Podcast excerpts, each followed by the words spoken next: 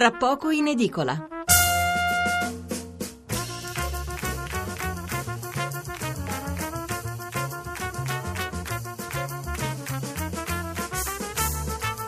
Buonasera da Stefano Mensurati e benvenuti all'ascolto di Tra poco in edicola, la rassegna stampa notturna di Radio uno. Ottocento zero cinque zero cinque settantotto il numero verde per intervenire in diretta, tre tre cinque sei nove nove due nove quattro nove il numero per inviarci un sms. Con gli ultimi comizi si è conclusa ieri sera questa pesante campagna referendaria. Domani domenica si vota fino alle ventitré e poi subito dopo incomincerà lo spoglio e si avranno gli exit poll. Radio uno seguirà l'evento con un lungo filo diretto che andrà avanti fino al risultato acquisito e oltre, con ospiti e collegamenti.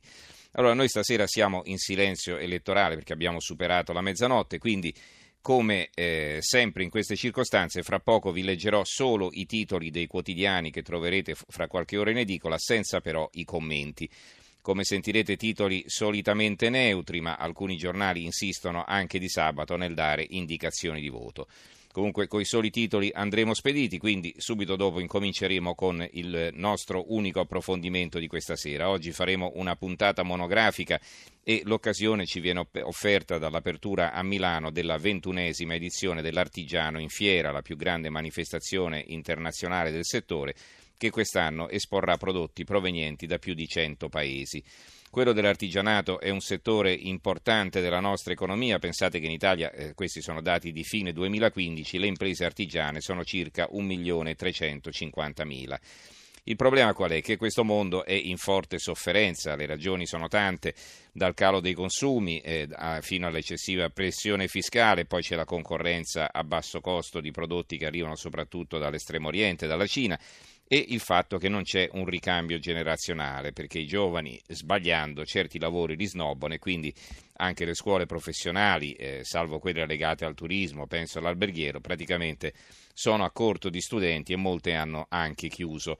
Fra l'altro ieri è uscito l'ultimo rapporto del Censis, notizia sulla quale titolano anche molti giornali in prima pagina, molti giornali di sabato, rapporto dal quale risulta che i nipoti sono più poveri dei nonni e una delle componenti è sicuramente anche quella dell'orientamento sbagliato allo studio, perché si inseguono eh, pezzi di carta, eh, a volte con grande fatica e scarsi risultati, eh, pezzi di carta che poi nel mondo del lavoro non sono spendibili, non servono a nulla. Altre notizie in prima pagina, eh, la grande sorpresa del ritiro del vincitore del mondiale piloti Nico Rosberg, che ha rinunciato a un contratto di trenta milioni di euro per la prossima stagione per stare vicino alla moglie e alla figlia. E poi sul fronte della politica estera appaiono i primi titoli sulle elezioni di domenica in Austria. Allora, adesso vi leggo i titoli sul referendum e quelli sul rapporto Censis e poi incominciamo la nostra serata.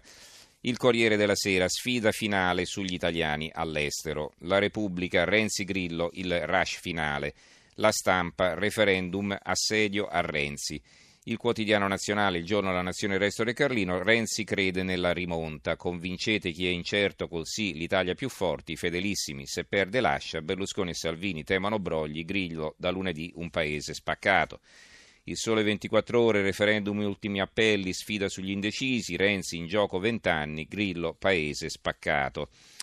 Milano finanza, quindi qui si concentrano sull'aspetto eh, meramente finanziario, i vostri soldi e il referendum, sì o no, come sfruttarlo, come difendersi, cioè cosa succede per, sul, nel, in borsa, cosa si, si pensa potrebbe succedere in borsa con la vittoria del sì o con quella del no.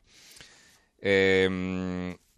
Abbiamo poi Italia Oggi, l'opinione pubblica tedesca per la prima volta nella storia trattiene il fiato sul referendum in Italia, il Messaggero, l'ultimo duello sul voto all'estero, il Giornale eh, ha un grande no in prima pagina e poi un'intervista a Berlusconi, facciamo vincere l'Italia. L'Avvenire, il duello è concluso, decidono i cittadini, Renzi col no parola al colle, tanti voti dall'estero. Domani il referendum, il premier un sì per cambiare, Grillo, Berlusconi e Salvini, bocciare la riforma che non farà ciò che promette. Il Fatto Quotidiano, il no sfida i sì, chi vi ha dato i dieci milioni che avete speso, eh, ricordate l'apertura di ieri del Fatto Quotidiano. Poi abbiamo ehm, il manifesto, no signore su una foto di Renzi, la campagna referendaria più lunga della storia si chiude con comizi nelle piazze e le polemiche sul voto degli italiani all'estero. Ancora eh, L'Unità, Renzi in gioco i prossimi vent'anni, il segretario P D davanti a migliaia di persone a Firenze, rimonta straordinaria, possiamo farcela, la paura assale il fronte del no, D'Alema e Salvini già gridano ai brogli e Grillo ordina il Malox. La Verità, Napolitano, Prodi e Bazzoli votano sì, serve altro, questo eh, il titolo eh, sulle elezioni, in realtà loro non hanno un articolo eh, di approfondimento, di riepilogo della giornata referendaria, ma solo il fondo di Maurizio Belpietro. Poi il Dubbio, il C A V dimette Renzi, Salvini già grida i brogli, finale di campagna rovente, Del Rio se perde Matteo lascia. L'Opinione, Italia spaccata sul referendum di Renzi, il Foglio, un bel voto contro il populismo costituzionale, il Mattino, voto all'estero, l'ultima lite, Renzi siamo sul filo con, sì, col, con il sì più forti nell'Unione Europea, Grillo rafforzati anche se perdiamo. Qui ci sono due interviste, una per il sì a Berlusconi e una per il no ad Alfano. Il secolo diciannove, eh, referendum scontro finale, eh, c'è una eh, vignetta di Rolli, si vede un secchio della spazzatura con il coperchio e il titolo è Chiusa la campagna elettorale. Il Gazzettino di Venezia, referendum, le cinque domande chiave, ancora molti gli indecisi, ecco una guida per sciogliere gli ultimi dubbi, quindi una guida sui contenuti della riforma sul Gazzettino di Venezia.